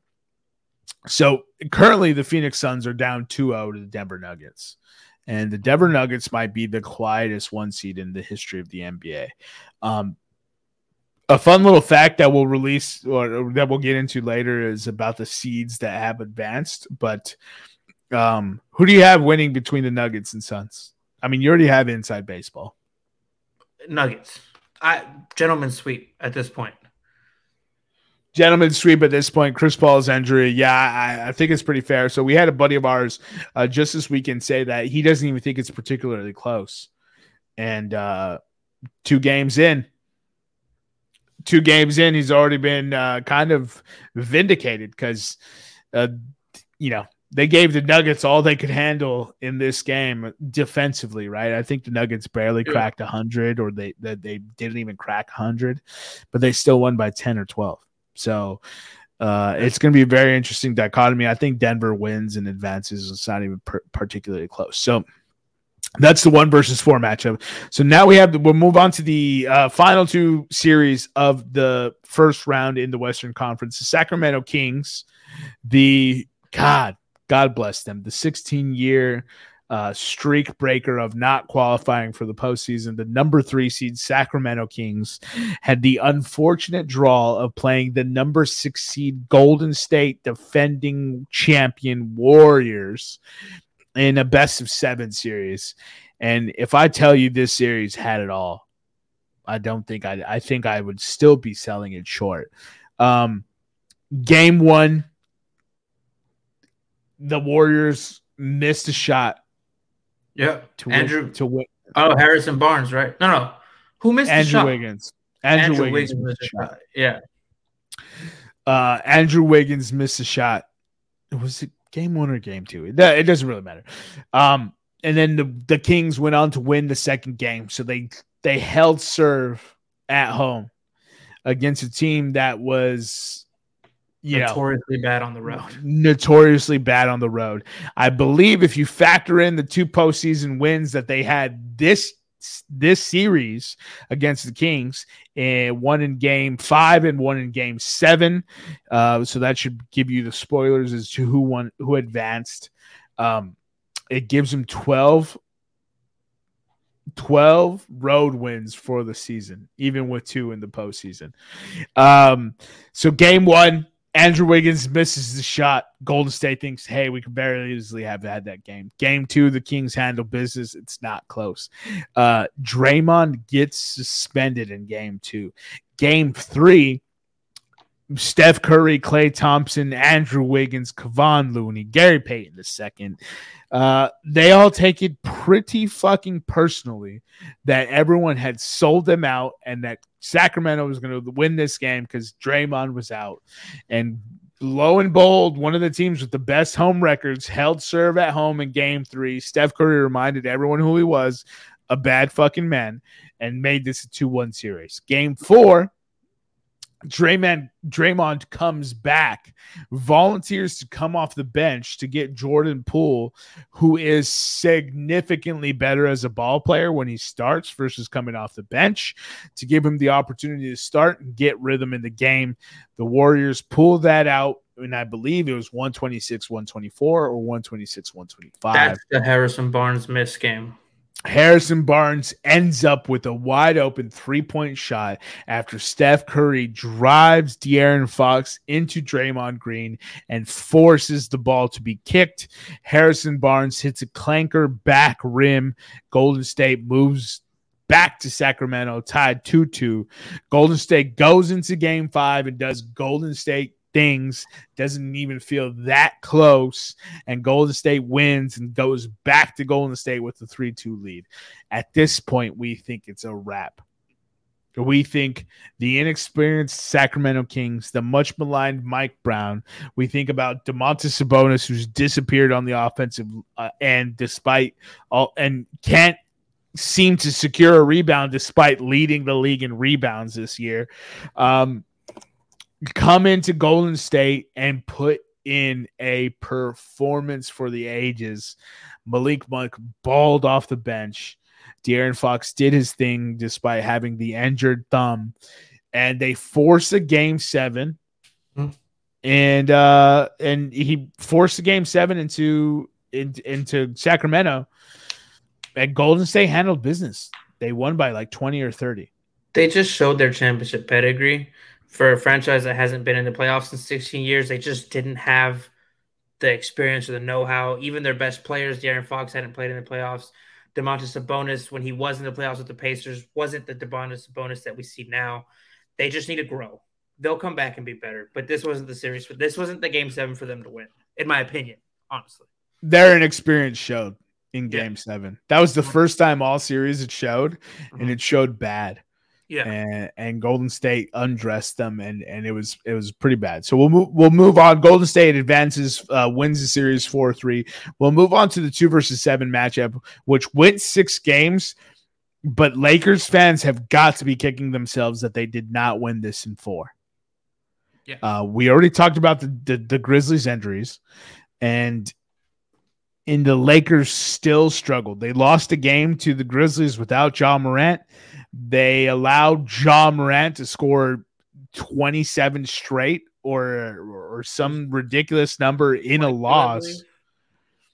I think it was over 22. 22 was the last message I sent. I think he hit like 25 or 27 before it. And the Lakers won that game. Then the Grizzlies won the next game, and Lakers closed out at home. In Game 5, LeBron quit, didn't have it, said, "I'm going home. You guys can have this one." He played like shit all game long. There's been a lot of games where LeBron played very terribly, but the Lakers ended up winning 4-2. You got any thoughts on that one? It went 6, but if you look at the game scores, they alternated between one blowout to another blowout. I think the proverbial switch that LeBron teams have is more of a myth than it is anything else. And I think Golden State is not a team that you should have a switched on-off button. You should be on full go at all times. This is going to be a tough matchup for the Lakers. If LeBron phones in a game, these Lakers are going to have a hard time winning this series. 1,000%. He had the ability to do it against the Grizzlies, and more power to him to do it. That's perfectly fine. You cannot do this against the Warriors. The childness, the immaturity, the stupidity of the Grizzlies is not going to be present. There's not going to be a guy talking shit to LeBron. There's not going to be fucking dirty plays happening. This is going to be the Golden State Warriors who have won 4 championships with their core 3 still together. Core 3? Yeah, core 3, right? Yeah, their core 3 still together with their bomb-ass head coach. Kevon Looney is not a punk-ass B. He's going to be in there clanging and banging with them, getting boards. I actually think Golden State wins this in 6 or maybe in 5, but we'll see. All right, so that already answers the next question. Who wins the 6-7 matchup?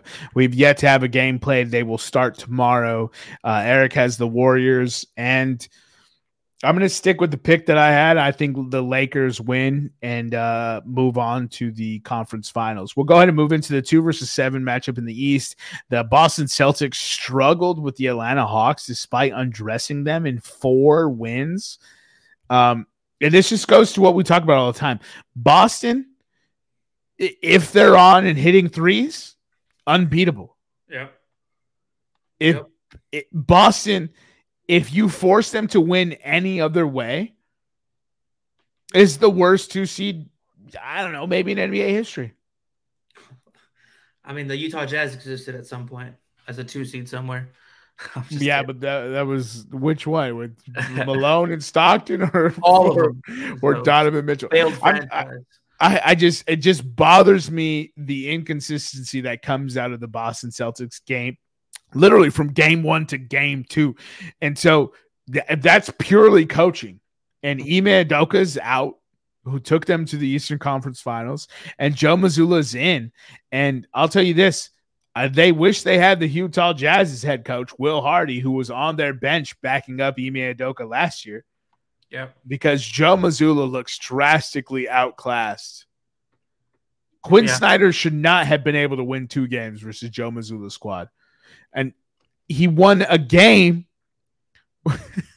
where DeJounte Murray wasn't playing. Look, this is the playoffs. You can't afford losses like that. You gotta bite down. You gotta cut the throat, like double tap, whatever it is. You gotta close teams out. They're in a whole world of trouble. We'll talk about it later, but they're in a whole world of trouble now, considering the events that happened. But they do have that same. I don't know if it's an on-off switch with the Celtics, but they don't show up sometimes, including Mamba Light, the Black Mamba Light. Like, he has games where he just doesn't show up. I might have to take it back, bro. Yeah. This postseason, I didn't mean to cut you off, but you triggered my own comment, bro. Yeah. Like, he shoots threes or he drives to the bucket. The mid-range that Jason Tatum showed us that he plays like Kobe, he's abandoned. If you watch Jason Tatum play in this postseason, and I know you've watched some, but maybe you haven't picked up on what I'm talking about. Watch him not take mid-range jumpers. He refuses to work to his spot to take his. Jason Tatum, 6'7", 6'8".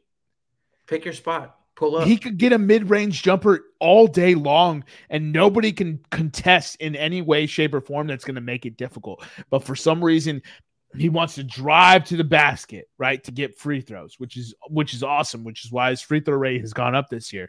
Or he wants to shoot the sexy three-pointer that Steph Curry's created.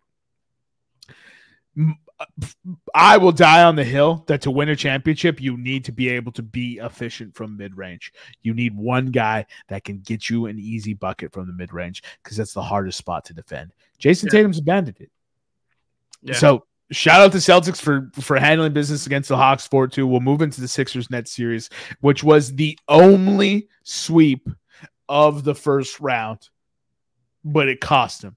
The Brooklyn Nets coached this game all wrong. All I know is that I watched this series be coached, and Jacques Vaughn is not a good coach. I will die on that hill to the end of time. He could win an NBA Finals. I will die on that hill. But I'll turn it over to you so you can discuss. Well, I mean, on the Jacques Vaughn thing, like, just to hear him like endorse the dirty play, to hear him endorse, like, look, there's a difference between being physical and then just trying to go hurt somebody. They knew they knew they had no fight in this game. They knew maybe they thought it would be a gentleman's sweep. It wasn't. We were too big. We were too fast. We were too strong. We shoot the best 3-point percentage all year. We're the best 3-point shooting team. We actually played defense, which I didn't realize. I think it's because of JoJo being anchoring it, but I didn't think we were as high as we were actually ranked, which I think was 6th defensively this year. But I mean, 1 and 2 seed should probably handle and sweep, gentleman's sweep.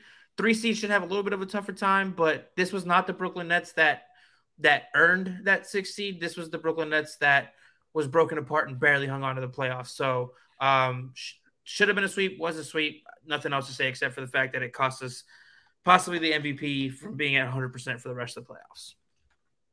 Yeah, losing record post-trade deadline. Thanks for playing, Brooklyn Nets. Here's to a bright future. So Philadelphia is taking on the Boston Celtics. Game 1 happened today. Take us through it and then give us who wins the series. So we're without Joel Embiid. And this is what I said earlier about Boston missed on opportunity. So today was game 1. JoJo's out for game 1. Most likely going to be back for game 2. But if you close out and you handle business like you're supposed to, you get 2 to 3 games without Joel Embiid on the court, which is, look, I'm not saying they're scared of us. I'm not saying they should be scared of us, but I'm saying it's an advantage. You want any advantage you can to win, right? But they show up game 1 without JoJo. A tightly contested game. James Harden puts up 45 points. The Celtics did exactly what you said about relying on the three-year driving. The mid-range kind of disappeared. And the Sixers got a win without Joel Embiid, which does not bode well for the Celtics. I still think this series goes 6. And I want to pick the Sixers and 6, and I want to say it, but like, then just pick it. There's that tiny voice in my head, but I'm going Sixers and 6, especially because the MVP's coming back. Yeah, I'm sick of hearing about how the Celtics have the Sixers number, right? It doesn't make any sense how people can use the past series and the past series in which they unfolded. Circumstance dictates series. Ask the Los Angeles Clippers with Chris Paul, right? Yeah. Ask the Houston Rockets with James Harden versus Golden State.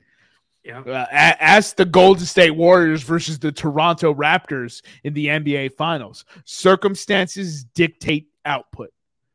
Ben Simmons and Joel Embiid didn't play for basically all of one series. Ben Simmons didn't play for all of one series. Joel Embiid got hurt in that series, finished it out, but he was playing by himself with no one else on the team, right? Yeah. So you cannot use those as anecdotal evidence. Everyone loves to say Boston has their number. I was like, Boston hasn't played the Philadelphia 76ers. They haven't played the Philadelphia 76ers. And here's the thing. They're down a game, and they still have not played the Philadelphia 76ers. Yeah. I mean, Doc is doing a hell of a job with whatever he's doing, coaching these guys up without JoJo. Yeah, and I'm sick of the Doc slander. I've defended this hill. He is a good team. He has the worst luck, including right now. He's coached Chris Paul in the postseason, and he's coaching Joel Embiid now in the postseason. He got the dub. This is what I'm saying. Like, I'm so sick of hearing about this Boston-Philly fucking mismatch when no one wants to talk about what happened in those games. Yeah. I mean, we had a player forget how to play basketball. It's unreal. That's why I say it every time. Every time it's brought up, anytime you bring it up as a talking point, it literally sets me off because it's like, are we not watching this series? The Grizzlies don't lose to the Warriors if Ja Morant doesn't get hurt, right? And that's without Steven Adams and Brandon Clark. If Ja Morant doesn't get hurt, the Grizzlies don't lose to the Lakers. Yeah. But if Brandon Clark and Steven Adams are healthy, they win. Injuries are a part of it. We can't say they win, but it's a different game. It's a different series. It's a different series, and they probably win because that's the team that got them the 2 seed. True. So I get it. Injuries are a part of the postseason, but stop fucking factoring in postseasons when you don't want to discuss what actually happened to get them in those situations. Yeah. I think the Sixers have a brilliant chance to make the Eastern Conference Finals this year. Yeah. But it all factors on one thing. Joel Embiid. Is Joel Embiid good after what the Brooklyn Nets did to him? I hope so, man. And we'll find out. I hope so. We'll find out. So Eric has the Sixers advancing. I'll abstain. I had the Celtics pre postseason. So obviously that's still my pick, but I don't think that it's as one-sided as people love to say it is. So let's move on to the 4 versus 5 matchup. The Cavaliers lose to the Knicks 4-1. I'll sum this series up very, very quickly. There is one inefficient player who can get a bucket on the Cleveland Cavaliers and no other offensive threats. None whatsoever. Not a single one. Darius Garland, I don't know what happened to you. Maybe you acquiesced to Donovan Mitchell too much, but you're one of the smaller backcourt duos and one of the worst defensive backcourt duos. And inefficient scoring. Evan Mobley, Jared Allen disappeared, and the small forward position gave J.B. Bickerstaff almost no production. And to the point where J.B. Bickerstaff, I would be shocked if he's not fired. A shout out to New York. It was not good. We thought this was going to be one of the better series, and this one ended 4-1, and not even a particularly good 4-1. Julius Randle sprained his ankle like 4 games before the postseason started, and the Cleveland Cavaliers still dudded like this. He was a shell of himself in this series. Not a shell. He missed games, yeah. He's not the Julius Randle that we've all grown to love. And also, people need to stop slandering him. You said it earlier a couple of days ago, but people were slandering him like he didn't have a broken fucking ankle 2 weeks ago. But the dude was not playing, and he said, "I'm playing game one." And has put up very good numbers on his sprained ankle, and then got hurt in game 5 and missed game 1 versus the Heat series. Guess who you fucking missed, Knicks fans? A bum leg Julius Randle. That's who you missed. Congratulations for all that shit talk. You deserve every bit of fucking dumb shit coming your way if you lose the series, you fucking assholes. Yeah. But that's what it is. I'm out on Donovan Mitchell. I've been out on Donovan Mitchell. I've sat here and talked about Donovan Mitchell for 4 or 5 years with you specifically.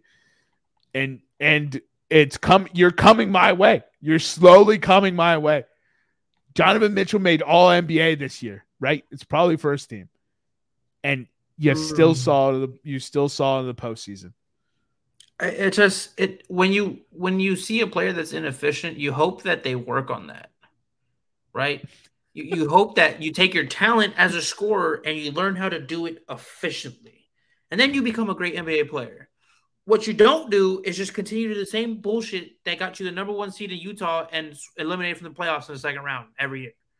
So, I mean, look, it's just I'm at the age where I realize like these young kids get to this league and they don't do what it takes. Look at Giannis's development. Look at JoJo's development. I'm not talking about just their physical, like their skill set. Look how they change their bodies.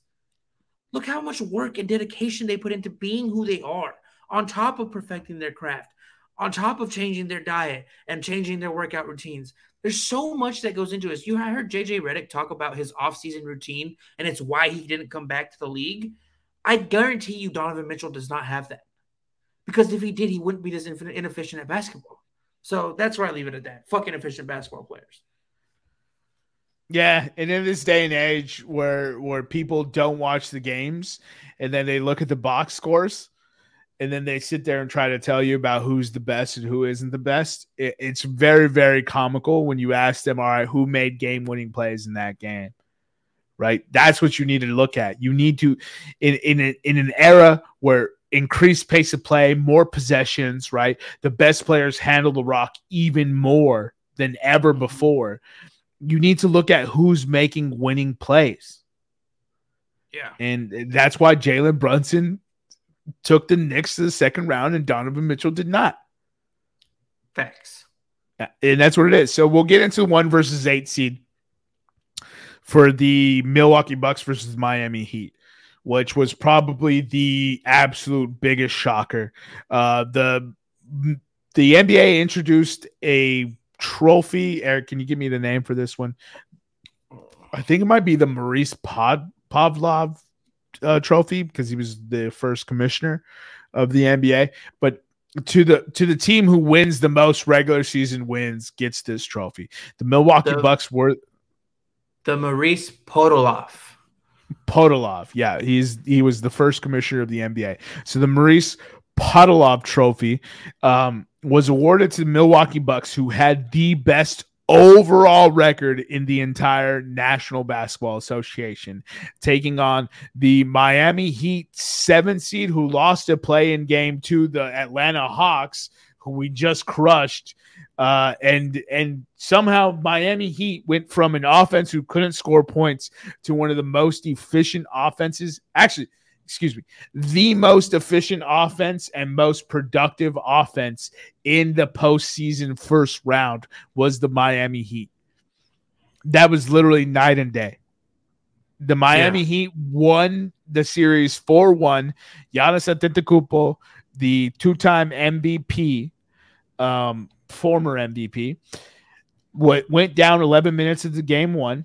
Just like Tyler Hero, so you can't use it as an excuse, right? Tyler Hero still scored 20 points for the Miami Heat, and then no one else for the Heat could score 20 points for them. And so both teams lost impact players, and the Heat won that game. Game two, the Bucks responded with the talent that they have. Drew Holiday went fucking bananas. Brook Lopez did Brook Lopez things, and the rest of the supporting cast made plays. Tied 1-1. The Miami Heat went on to win game 3, went on to win game 4, and went on to close the Milwaukee Bucks out in game 5 in Milwaukee. Giannis was back for games 4 and game 5, and I believe he put up a triple-double in both. So I think I'm looking up. So there is no argument you can say that, yeah, well, Giannis was hurt. Yes, Giannis is hurt, but you know who's hurt right now? LeBron James is hurt. You know who's hurt right now? Steph Curry is hurt. You know who's hurt right now? Jimmy Butler's hurt right now. You know who's hurt right now? Julius Randle's hurt right now. You know who's hurt right now? Chris Paul's hurt right now. It's the NBA fucking playoffs. There's a reason why we opened discussing all the injuries that we've seen to all the players that we've seen in this postseason. Giannis put up 38 and 20 in the elimination game. And people are still like, well, Giannis was hurt.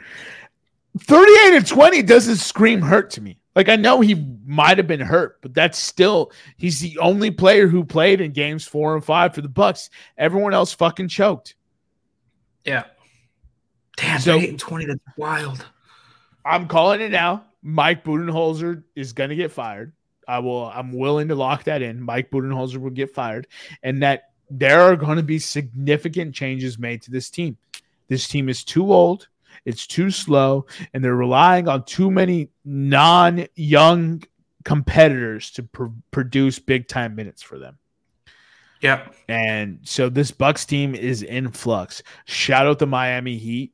Excuse me. Shout out Jimmy Butler for carrying the Miami Heat.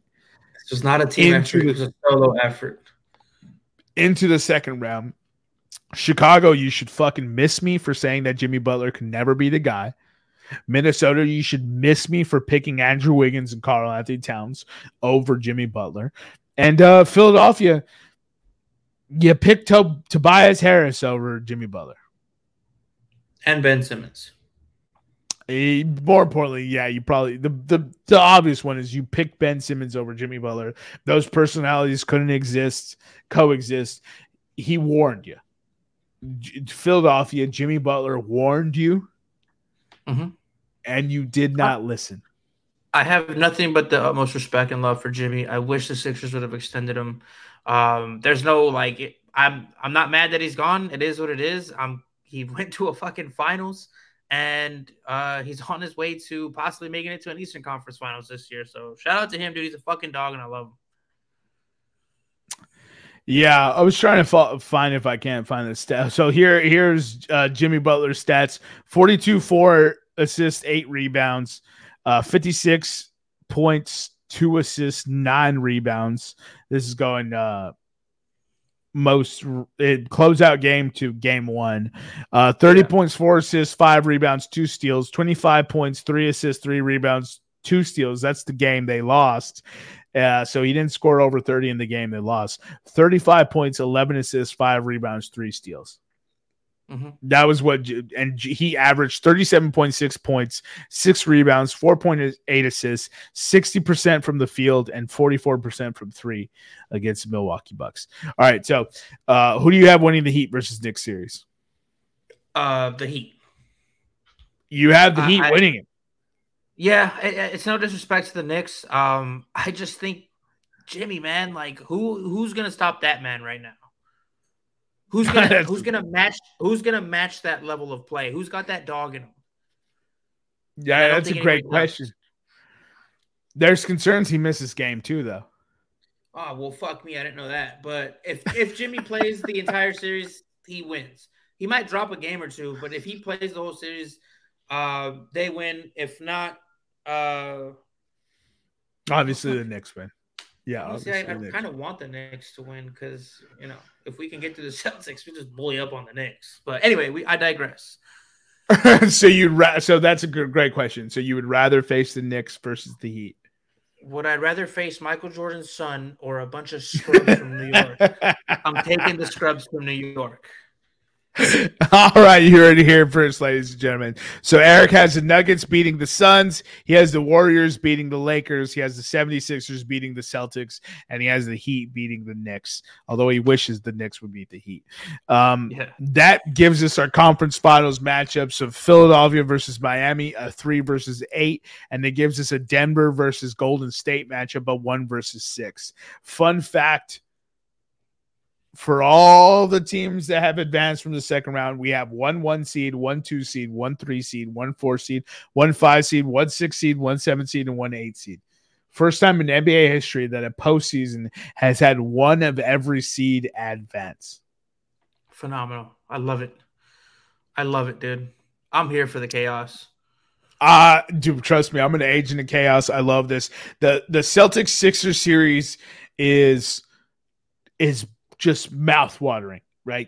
Rivals, Heat, Knicks, rivals, Nuggets, Suns. I mean, Jokic versus Kevin Durant.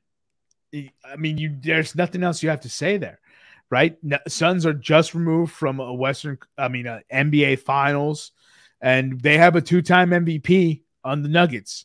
And then you have the Golden State Warriors versus the Los Angeles Lakers.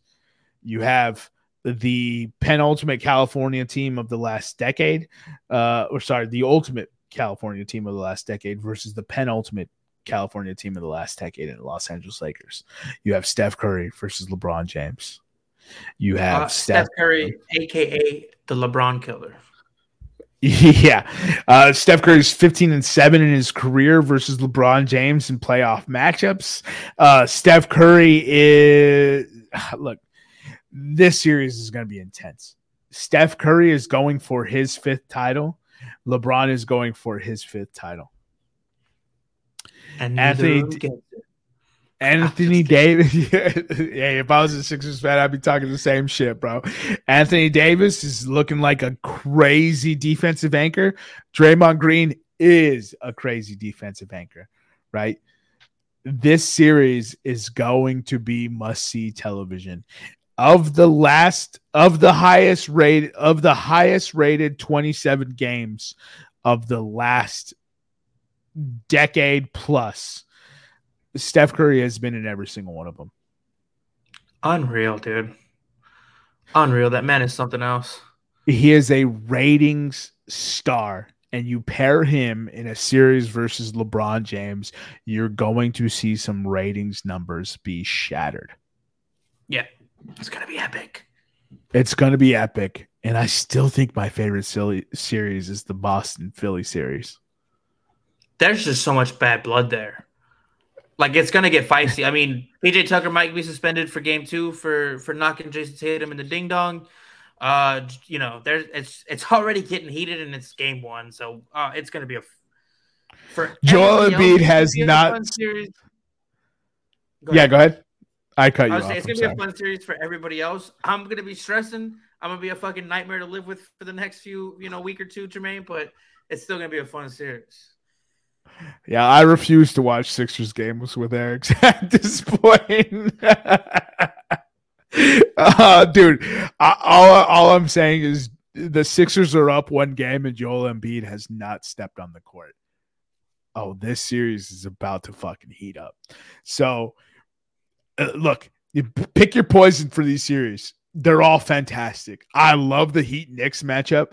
I feel like a lot of the new age basketball fans don't really appreciate that matchup the way it is. But, I mean, we saw Carmelo play LeBron before in the postseason. So this is definitely going to be a very fantastic series.